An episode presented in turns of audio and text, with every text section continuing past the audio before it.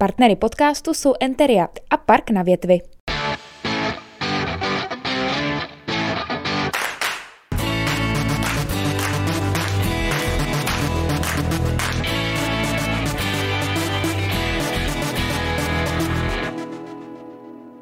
Dobrý den, milí posluchači. Vítám vás u další debaty pod Bílou věží. Dnešní díl bude mnohem specifický. Po dlouhé době proti mně nesedí politik a vůbec poprvé proti mně sedí také žena. Mým dnešním hostem je studentka z Ukrajiny Katerina Kropiva. Dobrý den. Dobrý den, vítám vás u nás ve studiu. Děkuji. Eh, na začátek se zeptám, eh, odkud vlastně pocházíte mm-hmm. a eh, kdy jste se dostala do Hradce Králové a jakým způsobem? A tak pocházím z Ukrajiny, pocházím z Kijevské oblasti a konkrétně město Obuchiv, a což se nachází na a, jih od Kijeva.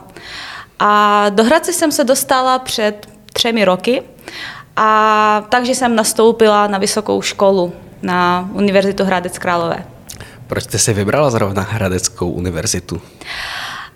Um, je to docela zajímavá otázka, a dá se říct, že mým cílem bylo jakoby všeobecně studovat eh, v České republice. A tak jsem vybírala různé univerzity se zaměřením na pedagogiku konkrétně. A zaujala mě Hradecká eh, univerzita a konkrétně i Hradec Králové, tím, že je to takové klidné, velmi útulné městečko, velmi hezké a i ta naše univerzita je velmi moderní, velmi hezká, jsou tam a velmi a, dobří učitelé a takhle, takhle jsem si to vybrala, takhle jsem si vybrala tu školu. Vy jste říkala, že jste chtěla eh, cíleně do České republiky. Ano. Eh, proč jste se takhle rozhodla? A já už jsem na vysoké škole studovala. Studovala jsem v Kijevě a mm, mým oborem byla logistika. A akorát, že po skončení toho bakalářského studia jsem přemýšlela nad tím, co budu dělat dál. A věděla jsem, že asi v logistice pracovat nikdy nebudu, že mě to úplně jako nezajímá. A snažila jsem se najít ten obor, kde by mě to bavilo, nějak naplňovalo. A tak nějakým tím dlouhým procesem zkoumání sebe a jsem se dostala k tomu, že mě a strašně inspiruje a naplňuje a pedagogika, učení a výuka e, ostatních e, lidí. Ale e, věděla jsem taky, že u sebe doma na Ukrajině to studovat nechci, jelikož a určitě, jak i v každém dalším státě, jsem viděla a tam některé věci, které se mi nelíbily. A tak jsem začala zkoumat a další státy, kam bych mohla jet studovat. A jelikož jsem už měla v České republice kamarády a kamarády z Ukrajiny, z Česka taky, a tak mi doporučovali vlastně a e, vyprávili mi o tom, jak je to tady super a jak je se jim to líbí. A tak a jsem si říkala, že, že bych to mohla zkusit, takže nejdřív jsem přijela do Česka a tady jsem, jsem se tak prošla, podívala jsem se všude a říkala jsem si, že, že se mi tady líbí a že se tady cítím opravdu klidně, dobře, dá se říct, jako doma. Takže, takže proto, proto jsem si vybrala v podstatě Českou republiku a, a konkrétní Hradec. Vy jste to už naznačila, ale co konkrétně tedy studujete na Univerzitě mm-hmm. Hradec Králové? A studuju pedagogiku ruského jazyka a základy techniky. Pedagogika ruského jazyka je asi v dnešní době poměrně uh, jako zajímavá. Nemáte trošku strach, že uh, ruština po uh, aktuálním konfliktu bude tak trošku jako, mm, nebude o ní takový zájem? Um, dalo by se říct, že když jsem nastupovala na vysokou školu, tak jsem měla takový trošku No, ne, že divný pocit, ale uh, věděla jsem, do čeho jdu, že v podstatě jsem z Ukrajiny, budu se učit na učitelku ruského jazyka. Dá se říct, že uh, že mi to docela jde, že ruština je můj druhý mateřský jazyk, takže jsem se vůbec nebala toho, že by, a, že by nějak ta, eh, ta výuka na té škole neprobíhala dobře, nebo že bych pak si nemohla najít zaměstnání.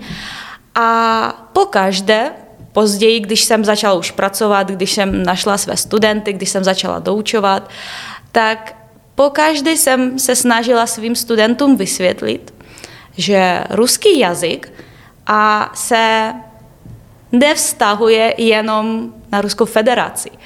A vždycky jsem se snažila ho vnímat jako takový, nedá se říct druhý mezinárodní jazyk, ale jazyk, který se používá v dalších státech, například taky na Ukrajině, a v Bělorusku, v Gruzii a dokonce když pojedete do Egyptu, tak tam se třeba jednoduše, je jednoduše se domluvit rusky než anglicky. A vždycky jsem ten jazyk prezentovala jako, že ne, my se nezaměřujeme jenom na Rusko, my se zaměřujeme všeobecně na ten jazyk. A vždycky jsem ho oddělovala a, jakoby od, od ostatních věcí, dá se říct. A ne, nemůžu říct, že teď mě to nezasáhlo, že jako úplně v pohodě pokračuju, žádné problémy nemám. Ne, to, tomu tak úplně není. Jelikož rozumím, že po současné situaci ta celková situace s tím jazykem se změní. A, ale myslím si, že dá se to vnímat i jinak. Hodně mých studentů třeba teďka a se učí rusky, aby pomáhali Ukrajincům. Oni vědí, že to je taky způsob, kterým se dá s člověkem z jiného státu navázat nějaký kontakt, prostě nějak si navzájem rozumět. A tak a neberu to, že by zájem o ruštinu klesl nějak úplně mm, moc, hodně, ale vím, že se to stane. Vím, že asi ty cíle a asi i ten smysl, proč lidé tady se učí rusky, se změní. Mm-hmm. Když mluvíte o ruštině, tak se taky musím zeptat na češtinu. Mm-hmm. Vy jste v České republice asi tři roky. Ano. Uh, uměla jste předtím nějaké základy češtiny, nebo jste se naučila takhle pěkně za tři roky? a já, když jsem už, když jsem si vybrala uh, tu univerzitu a když jsem věděla, že už pojedu studovat uh, do Česka, tak jsem se určitě začala učit uh, češtinu. Jednou z podmínek, a uh, jak jsem mohla nastoupit na vysokou školu, byla znalost jazyka. Uh, psala jsem i mezinárodní test a uh, učila jsem se, ano, ale neučila jsem se dlouho, a nějak rok, rok a půl, než jsem přijela do Česka a ten jazyk mi přijde velmi, velmi podobný ukrajinštině a ruštině a asi mám tu výhodu, že umím i rusky, i ukrajinsky, že pro mě to bylo následně jednodušší v té výuce češtiny. A naučila jsem se docela rychle a asi taky proto, že jsem k tomu měla jako velkou chuť, že jsem se chtěla učit a tak to, tak to dopadlo. Na Hradecké univerzitě eh, zdaleka nejste jediná Ukrajinka a zároveň tam jsou i eh, mnozí ruští studenti. Eh, jak vnímáte tohle? Je, to nějaký, je tam nějaké pnutí třeba v současné chvíli? Um, je to asi zajímavé, ale uh, asi do začátku tohoto roku jsem byla skoro jediná studentka uh, z Ukrajiny ve své skupině, třeba na té, na té fakultě ruštiny, ve svém ročníku, myslím. A od nedávna se k nám přidala ještě jedna slečna z Ruska. A nedá se říct, že jakoby ta situace je nějak napjatá. Je jasné, že jelikož studuju ruský jazyk, tak probíráme současné, a, současnou situaci a mm, probíráme jej i z různých hledisek. A nedá se říct, že konkrétně ta situace nějak ovlivnila ten vztah v té skupině, třeba konkrétně můj a, a slečny z uh, Ruska, ale um, můžu říct, že se studenty z Česka mám jako takové blížší vztahy než konkrétně s ní. Z některých alternativních spravodajských eh, webů eh, slyšíme takové ty informace o tom, že život na Ukrajině byl těžký, že ruští obyvatelé tam byli pod nějakým útlakem. Jaký, jak vy vzpomínáte na život na Ukrajině třeba konkrétně po roku 2014 po anexi Krymu? Mm-hmm. Um, já ta, takové zprávy určitě eh, potkávám taky a čtu je a vždycky mě eh, i překvapuje třeba, že když uh, mám své studenty, jak jsem říkala, z České republiky a oni mi řeknou, no jo, a my jsme si přečetli, teda vy, vy nám vysvětlujete situace z jedné strany, my jsme si tady přečetli, že a obyvatele z Ukrajiny, kteří mluvili rusky, že byli strašně potlačovaní, že, že s nimi tam nikdo nechtěl prostě spolupracovat, mluvit a tak dále, tak se tomu strašně divím, protože vždycky říkám, no a podívejte se na mě, jsem z Ukrajiny, jsem učitelka ruštiny, a asi taky jezdím domů, vracím se domů, všichni tam o tom vědí a doteď jsem v pořádku a nic se nestalo. A není, je, takhle, nechci říkat, že není to vůbec pravda, ale pravda to není. A jelikož, jak i v každém, si myslím, státě existují, nachází se, žijou, bydlí lidé, a kteří a, mají svůj stát velmi a velmi rádi. A vidí to tak, že ten jejich stát je prostě nejlepší. Jsou pišní na třeba, já nevím, fotbalový tým, na historii, na architekturu a tak dále. A tak se snaží jakoby do té společnosti prosadit své, a, své názory názory v tom, že podívejte se, ukrajinský jazyk je přes, přece tak krásný. Bylo napsáno tolik hezkých knih, básníček, proč si to nečtete, proč neposloucháte ukrajinskou hudbu, vždyť je takhle a, melodická, krásná taky a, a, a tak dále. A právě tohle občas je vnímáno špatně že takovýmhle způsobem, jak kdyby ti lidé potlačují ostatních, potlačují zájmy těch ostatních lidí, co mluví rusky. Ani jednou a za celý svůj život a jako na Ukrajině v Kijevě jsem nebyla nijak potlačována nebo nikdo mi neřekl vůbec nic, když jsem náhodou s někým mluvila rusky. Přičemž mám hodně kamarádů, z různých měst na Ukrajině, z Oděsy, z Charkova, z Mariupole a někteří z nich mluví rusky celý svůj život. Oni umějí ukrajinsky, rozumějí ukrajinsky, nevadí jim, když s nimi někdo mluví ukrajinsky, nerusky, ale oni mluví rusky. A ani jednou prostě nebyli za to nějak, já nevím, potlačovaní a, a tak dále.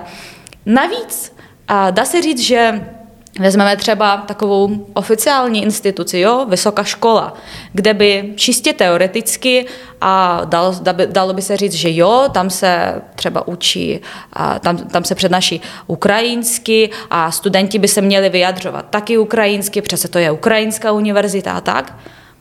Vůbec ne. Vůbec taková situace tam nebyla. Všichni byli v podstatě a volní v tom, aby si vybrali ten jazyk, a ve kterém, ve kterém je to pohodlnější a lepší vyjadřovat své myšlenky. A nejenom, že studenti mohli třeba mluvit rusky, odpovídat rusky, psát nějaké práce dokonce rusky, ale a i učitele. Učitele taky měli takovou možnost, že mohli prostě s námi mluvit rusky, přednášet nějaké ty předměty a tak dále. A nikomu to nikdy nevadilo.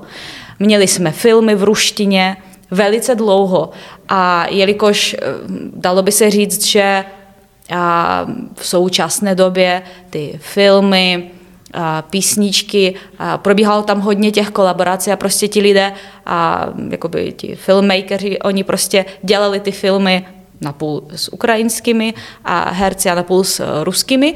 A tak vznikaly třeba ruské filmy, které u nás a normálně běžely, běžely v televizi a nikomu to vůbec nevadilo. Ty filmy byly oblíbené a všechno hmm. bylo prostě uh, úplně v pořádku.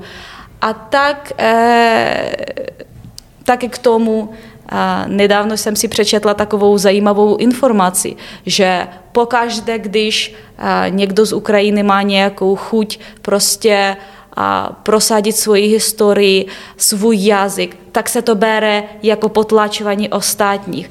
Ale vemte si, že v Rusku neexistují třeba žádné ukrajinské školy a lidé z Ruska málo se zajímají o ukrajinskou kulturu, jako ne všichni určitě, ale myslím si, že ten vztah mezi naším státem, mezi Ukrajinou a Ruskem byl spíš takový, že Ukrajina prostě vždycky byla otevřena všemu.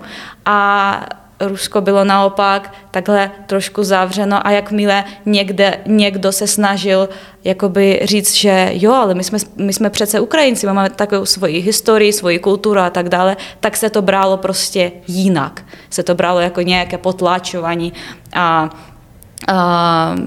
neúcta k ruském, ruskému mluvčímu národu a, a tak dále, což není vůbec pravda. Tak pojďme už k trošku smutnějším tématům. Mm, jaký šok pro vás byl 24. únor? A, tak ten den si asi budu pamatovat velice, velice dlouho a možná i celý svůj život.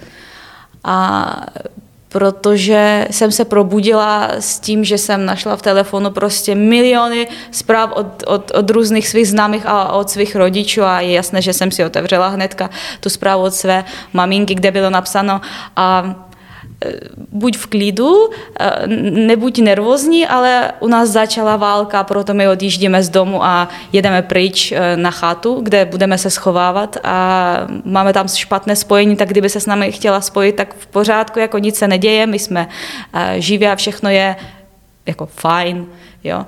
A a určitě, že jsem z toho byla úplně, úplně mimo, jsem nemohla pochopit, co se děje a když jsem si otevřela další ty čety, tak jsem měla prostě hned tisíc zpráv, že někde v Kijevě eh, jdou slyšet eh, různé výbuchy, že začala válka, bylo hodně těch zpráv, všichni mi psali a já jsem v tu chvíli vůbec nevěděla, co mám dělat. Mně to přišlo takové, a, že já eh, sedím v bezpečí a že všichni, koho znám, a jsou ohroženi a já nemůžu nic udělat pro to, abych je nějak jakoby zachránila nebo aby jim nějak pomohla a tak.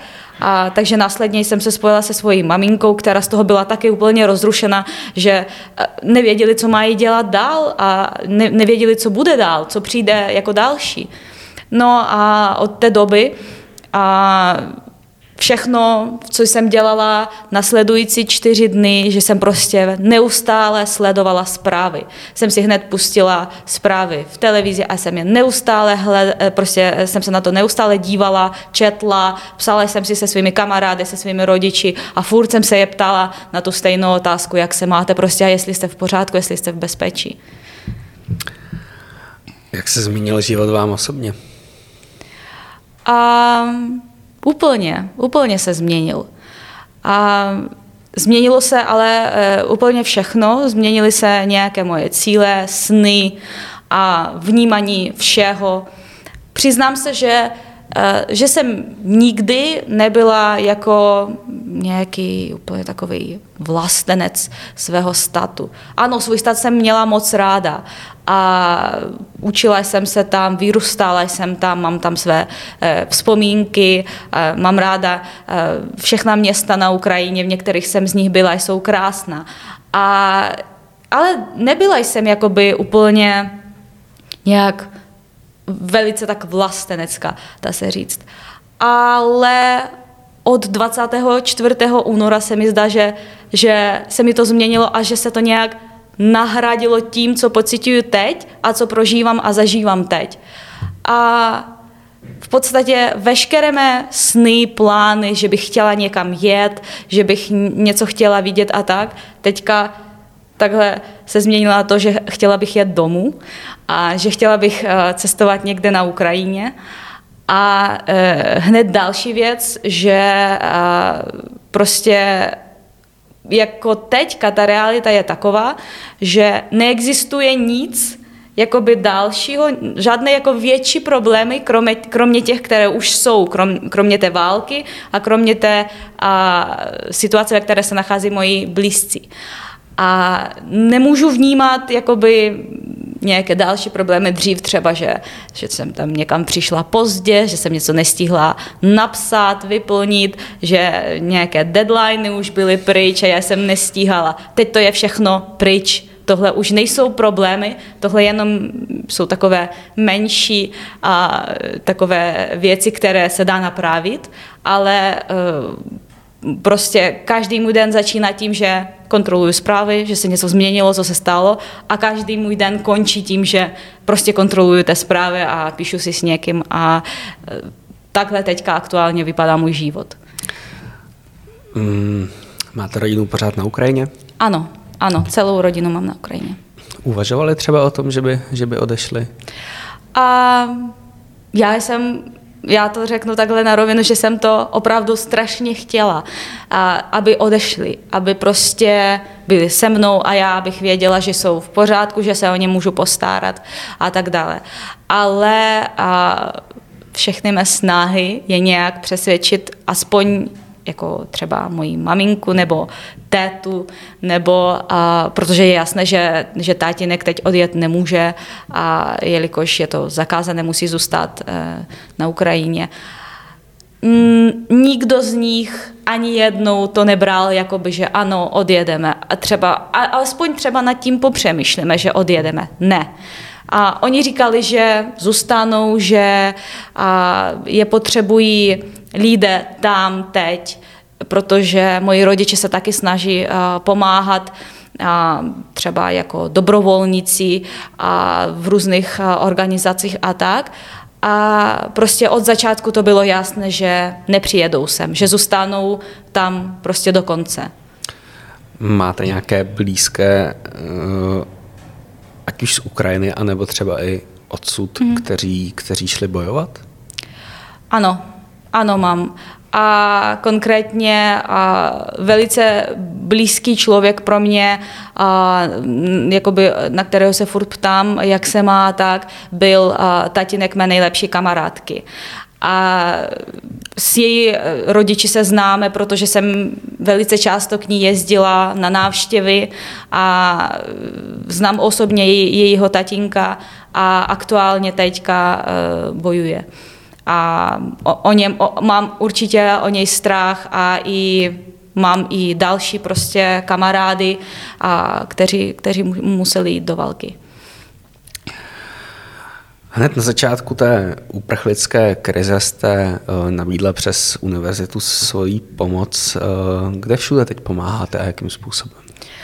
A Pomáhám teďka různě, na, jak jste řekl, na různých těch projektech a pracuji jako tlumočnice, jako učitelka češtiny pro děti a pro dospělé a taky občas jako nějaká psychologická pomoc. Nevím, jestli se mi to úplně dáří, jelikož člověk, který je tím taky nějak zasažen, tak asi úplně, i když možná dokáže nějak taky pomoct, poradit.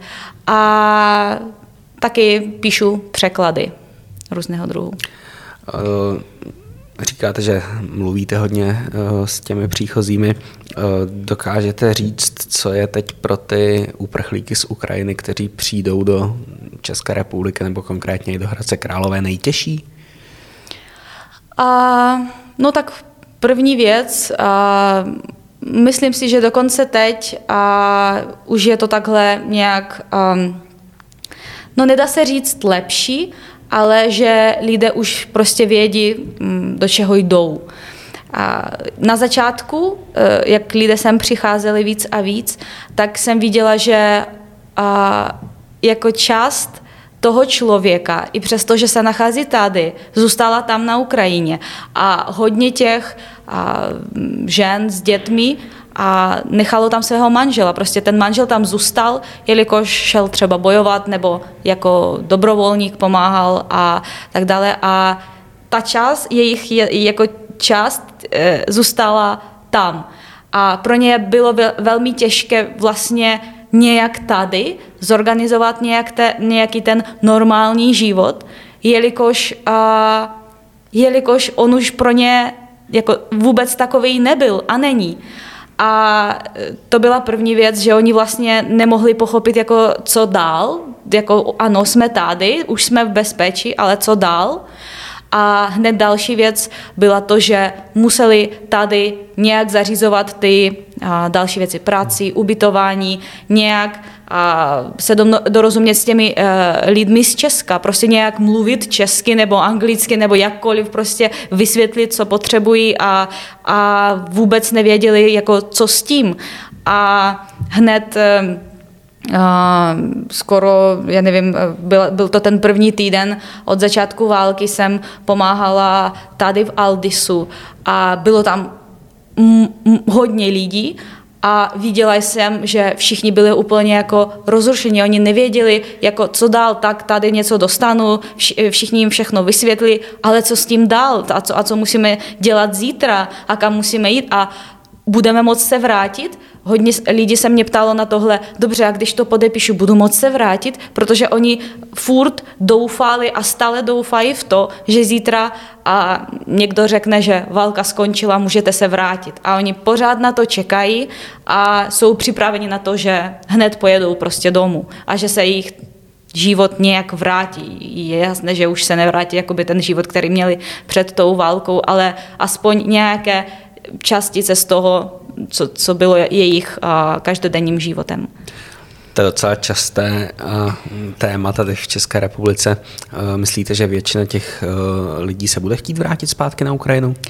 Myslím si, že jo. A slyším to velice, velice často.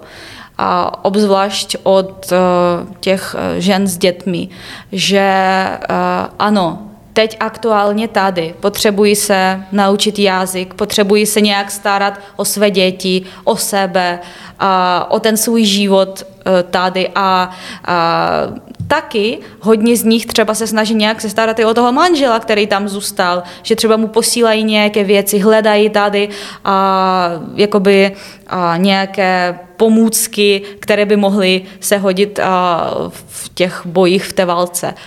A Neustále se mě ptají na to, že když uděláme tohle, budeme moct se vrátit? A když podepíšeme tohle, pak nás vypustí, jo, že oni se pořád bojí, že když a, už sem přijeli a tady budou mít nějaké závazky, takže pak pro ně bude těžké odjet a opustit Česko a vrátit se domů.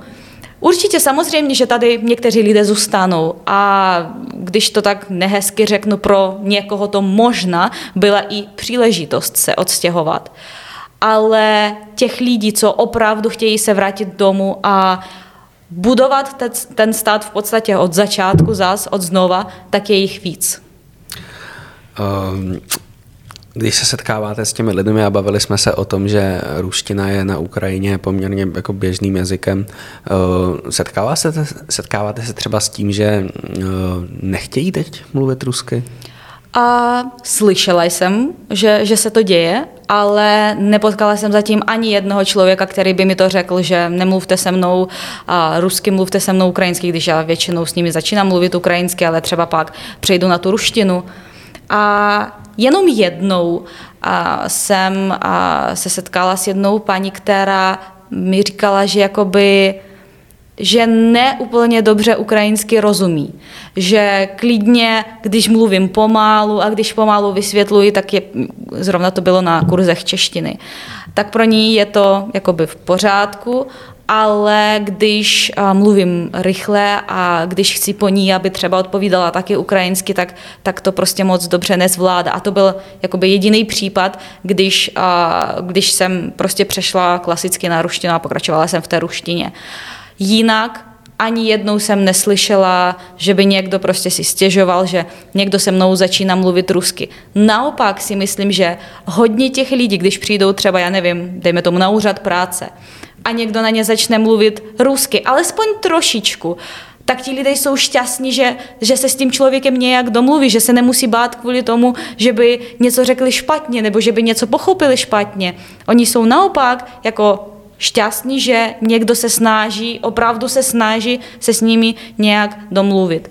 A nesetkala jsem se s takovými případy. Vy jste mi říkala ještě tady před tím rozhovorem, že eh, pomáháte také v některých, eh, že chodíte do škol a pracujete s dětmi. Eh, dokážete říct, co je teď pro začlenění těch ukrajinských dětí do českých kolektivů nejdůležitější? Tak a správně, správně jste to řekl, i v té otázce to zaznělo právě, že teď se mi zdá, že v těch školech občas probíhá takové rozdělení těch dětí, že aha, vy jste děti z Ukrajiny. Já rozumím tomu, že oni potřebují, potřebují se učit eh, česky, potřebují taky a se nějak z toho vzpamatovat, protože někteří z nich přijeli taky a z těch měst jako Búča třeba nebo z Mariupole a oni taky potřebují nějaký čas, aby se adaptovali a, a tak dále. Ale a já bych řekla, že probíhá strašně málo akcí, kde ty děti můžou být jako součástí té celé třídy s těmi českými žáky. Zdá se mi, že je se snaží vždycky nějak oddělit, jo, pomozte jim, prosím, jo, a, a, a třeba si s nimi promluvte a tak, ale mně se zdá, že mnohem, mnohem, mnohem lepší nápad by byl naopak probírat ty věci nějak společně ve třídě. Je jasné, že ta válka teď přímo se nedotýká těch žáků v těch školách, jako myslím z Česka. Ale musíme si pamatovat, že ta válka, ona teďka není mezi Ukrajinou a Ruskem, ale je v podstatě mezi celým světem, který se takhle hezky spojil, aby Ukrajině pomohl. A my potřebujeme jakoby i a, ukázat těm dětem z té školy, že ne, že někdo prostě přijel a tady, a, protože v některých případech ty děti jakoby nevnímají to, že taky by mohli nějak prostě pomoct těm dětem se zorientovat v té třídě a v té škole a že třeba prostě je nechají být jo, a dělají své věci tak, jak dělali dřív a ty děti z Ukrajiny jsou v podstatě jsou někde zvlášť. Tak já si myslím naopak, že veškerá ta snaha by měla být e, přesně nasměrovaná na to, aby ty děti byly spolu, aby oni spolu travili čas, probírali nějaké věci spolu, aby a, učitelé se snažili je nějak prostě tak řekneme dát dokupy prostě dohromady, společně, ne zvlášť, ne, že to jsou Ukrajinci, tak, tak je pošleme třeba na nějakou hodinu, kde paní učitelka s nimi bude něco probírat. Ne, budeme je naopak začlenovat do té skupiny a i přesto, že je to velmi těžké, je jasné, že to je velmi těžké, tak se to dá. A ty děti jsou ochotní spolupracovat a jsou ochotní se učit a přijímat ty tradice, zvyky z Česka a myslím si, že, že právě, právě by měly probíhat takové akce, kde by se to dalo udělat. Mm, vy jste zmínila, že uh, celý západní svět minimálně se eh, hodně spojil. Uh, už nějaký ten uh, pátek v České republice a v Hradci Králové žijete. Překvapilo vás, jak se, jak se Češi postavili k té migrační krizi z Ukrajiny? A byla, dá se říct, že byla jsem překvapená, ale z té pozitivní, v té pozitivní a v tom pozitivním smyslu, že a ti lidé byli strašně ochotní a prostě nabídnout cokoliv a pomoct jakkoliv a těm lidem z Ukrajiny. A je jasné, že pro mě osobně a je to trošku jiná otázka, má trošku jiný kontext a smysl. Pro mě ta otázka pomáhat nebo ne vůbec neexistovala. Jsem věděla, že to je samozřejmost, že to je jediná možnost, jak já se můžu zapojit do toho, prostě nějak aspoň trošičku pomoct tomu, aby moji rodiče a kamarádi třeba se cítili taky dobře, protože tím, tím že pomáhám, tak taky plním nějakou svoji práci, jako každý ten mrávenec z Ukrajiny, které táhne nějakou tu svoji a, větvičku a, domů. Takže e, já jsem věděla, že a, pro mě je to samozřejmost a že jiná možnost prostě ani neexistuje a věděla jsem, že ti lidé, o co, že tu možnost mají vybrat. Ano, někteří z nich mají třeba na Ukrajině kamarády, anebo, a, nebo prostě si s někým z Ukrajiny znají, takže se snažili pomoct. Ale někteří lidé tam nikoho nemají a oni stále pomáhají a stále jsou ochotní a jsou ochotní prostě přijít a začít něco dělat, cokoliv. A tohle mě překvapilo a velmi příjemně mě překvapilo, že Ti lidé prostě byli otevřeni všemu a jsou stále otevření. Uh, sledujete nicméně takové ty trochu měnící se nálady v té společnosti? Uh, paní ředitelka tady místní charity to přirovnávala ke covidové krizi a uh, myslím si, že ta fáze toho, těch šítí těch roušek už pomalu, pomalu končí. Uh, nemáte obavy z toho, co bude, co bude dál? A určitě, že mám a asi v některých těch věcech i budu souhlasit a s paní z uh, Charity, že um, teď se mi zdá, že někteří lidé uh, si myslí, nebo možná to tak podávají v těch zprávách, že válka pomalu končí jo, že už všechno se víceméně vrácí a k nějakému tomu normálnímu stavu, že a už pomalu a ti lidé, co sem přijeli, že už si třeba našli práci, že už e, se víceméně nějak zorientovali a že už to nějak takhle slabne a to znamená, že už můžeme si oddechnout, jo, konečně jsme to dokázali, ale to tak vůbec není. Vůbec to tak není.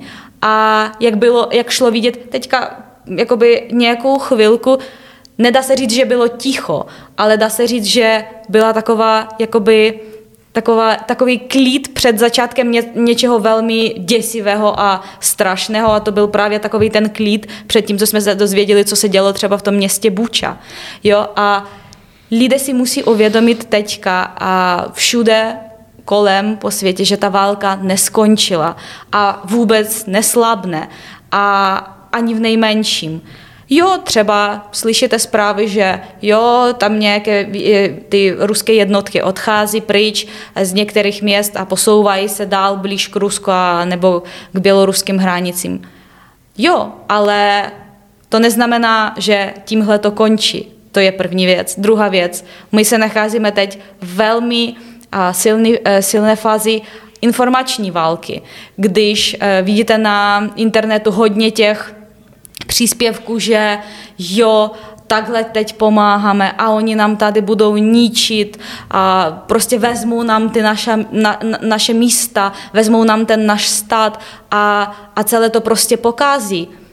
A já si myslím, že to je taková ta součást propagandy a ruské, eh, možná ještě další států, co to podporují, a že lidé by si měli uvědomit, že ta válka je stále tady a stále musíme pomáhat těm lidem, stále musíme se držet. Je to velmi těžké, protože vš, už, už teď po měsíci jsou všichni strašně unáveni. A, a to ani nemluvím o těch lidech, co tam přímo bojují na Ukrajině. My tady čteme ty zprávy, nějak se snažíme pomáhat a už jsme z toho unáveni. Už občas si člověk řekne, jo, a, a co jako ten můj život vlastně se uh, změnil na to, že já jenom chodím furt někam, třeba já můžu posoudit ten svůj život, že já furt jenom někam chodím, pomáhám a, a furt jenom přemýšlím nad, nad tím, co mám udělat další a, a další a další věc. Jo, a je těch lidí víc a všichni by si měli opravdu uvědomovat, že to není konec a že opravdu teďka musíme ještě víc a se snažit pomoct těm lidem a ostatním lidem, co jakoby nerozumějí, co se děje, co se děje teďka. A zdá se mi taky, že už víc těch lidí snaží se trošku ignorovat to, co se děje na Ukrajině ignorovat z toho důvodu, že třeba prostě chtějí se chránit před takovými těmi děsivými fotkami, zprávami, prostě z toho, že je to tam všechno špatně, ti lidé opravdu umírají, trpí. A je to pochopitelné. Samozřejmě, že se snažíme nějak se ohrádit od toho všeho, a aby jsme měli normálně ten svůj život v klidu. Ale v této fázi nemůžeme to udělat, opravdu ne. Měli bychom o tom mluvit a měli bychom se ptát i těch Ukrajinců na to, jak se cítí, jak vám můžeme pomoct. Myslím si, že jeden z těch největších problémů, co, eh, se kterým se potkávají Ukrajinci už tady, když přijedou sem, a, nebo do jakéhokoliv dalšího státu, do Německa, do Polska a, a tak dále, že někteří lidé se to snaží ignorovat. Že ano, přijmeme vás k sobě, pomůžeme vám, ale o válce mluvit nechceme. To je nepříjemné téma, tohle prostě nebudeme otevírat. Ne, je to nepříjemné téma, je to velmi nepříjemné téma, ale naopak bychom o tom měli mluvit, aby jsme si uvědomili, co se vlastně děje teď v 21. století, kdyby jsme se měli zabývat něčím úplně, ale totálně jiným. A proto si myslím, že, eh, že ano, že teď, že teď ta podpora takhle pomaličku slabne, ale naopak ti, kdo tomu rozumí, bychom měli ještě víc se snažit, aby, aby se to nestalo, aby úplně jakoby nepřestala existovat ta podpora a pomoc. Já vám děkuji za rozhovor. Taky děkuji moc krát. Naschledanou. Naschledanou. Partnery podcastu jsou Enteria a Park na větvi.